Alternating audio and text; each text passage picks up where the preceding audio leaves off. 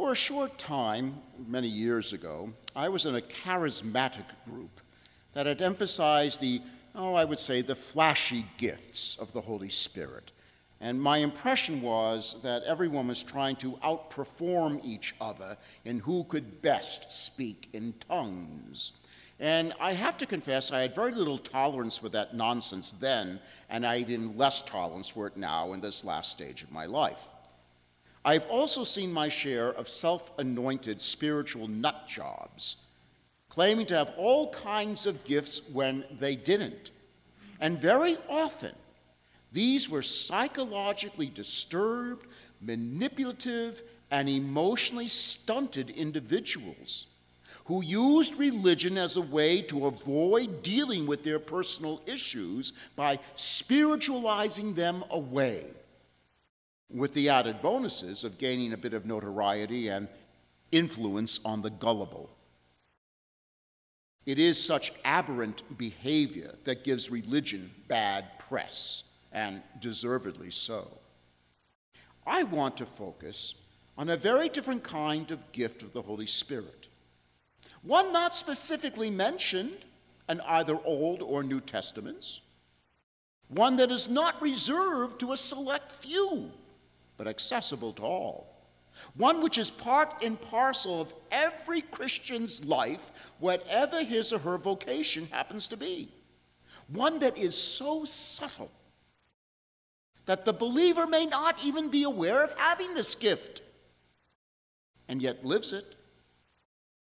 After all, subtlety is the characteristic hallmark of the Holy Spirit. And the gift I refer to is the ability to accept love and to give love. But first, I have to put this in a biblical context, and I hope you'll for, be, uh, bear with me.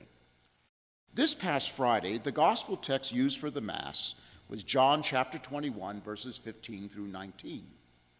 It was the wonderful account of our resurrected Lord preparing breakfast on the beach for his disciples while they were still out fishing. And during the breakfast, the Lord asked Peter three times, Simon, son of John, do you love me? The first two times, the Greek of the gospel uses the expression agapasme from the word agape.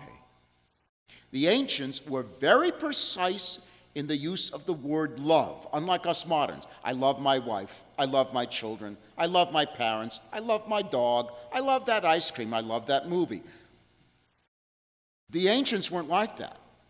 In fact, they had several words for love, each having a very different meaning. Agape refers specifically to sacrificial love where one is willing to place his needs as secondary to the needs of the other, willing to sacrifice what is essential for him for the sake of the other, even if that will require suffering. To the ancients, agape was the noblest, the highest form of love that can exist between people. This is what Jesus was asking of Peter. Each time Peter responded, Philos, Lord, I love you, but using philos, which specifically means the love of brothers. A high form of love, to be sure, but not at the level of agape, sacrificial love. The third time Jesus asked Peter, Simon, son of John, do you love me? See, English just doesn't get this. We just don't have the way of describing it. But the third time Jesus asked Peter, Simon, son of John, do you love me? Jesus shifted the language. He didn't ask, Agapos me, do you have sacrificial love for me, Peter? No, he said, Philes me? Do you have brotherly love for me? Jesus used Peter's term. Jesus came down to Peter's level. And the gospel tells us in verse 17 Peter was grieved because he said to him a third time, Do you love me? Well, Peter, why were you grieved? The Lord came down to your level. Why are you grieving? because Peter knew he could not rise yet to that level of sacrificial love that Jesus wanted from him. Peter simply was not ready for that. Now, the Lord, of course, knew that. He knows what you and I are ready to accept. But he wanted Peter to know it.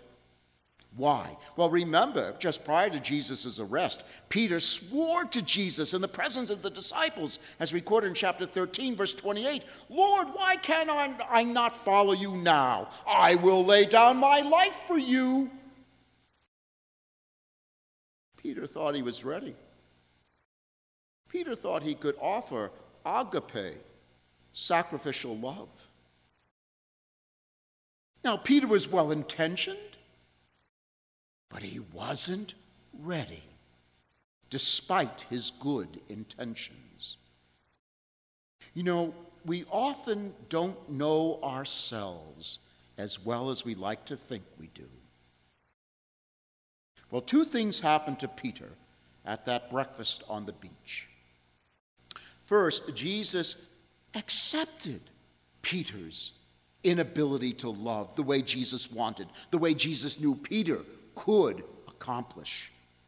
He took Peter at the level that Peter was at, knowing that eventually, after the Holy Spirit descended upon the disciples, Peter's capacity for loving would expand and over time attain the level of love Peter was called to, one that would enable him to offer his life for Jesus and the gospel.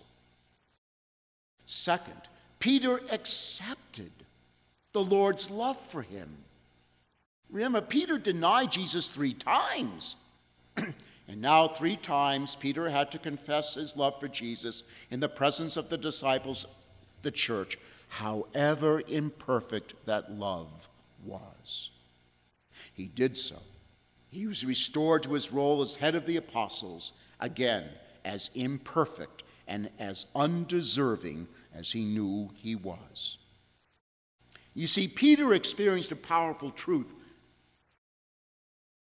We are accepted, loved by the Lord, no matter how unacceptable or how unlovable we think we are. And in that divine acceptance and love, we begin to grow in accepting love and giving love as we develop into the full stature of our humanity and fulfill our mission in this world. The gift of the Holy Spirit to accept love and give love is one of the greatest gifts. Of course, it's not flashy, it doesn't draw attention. It's quiet, subtle, imperceptible, even to the one to whom it is given. But it is the most powerful and life changing gift one can receive. What the Holy Spirit did for Peter, He's doing right now for you, for me, for every Christian, whatever condition our lives are in. Divine love takes us at whatever level we are at and slowly helps us grow to what the Lord knows we are capable of.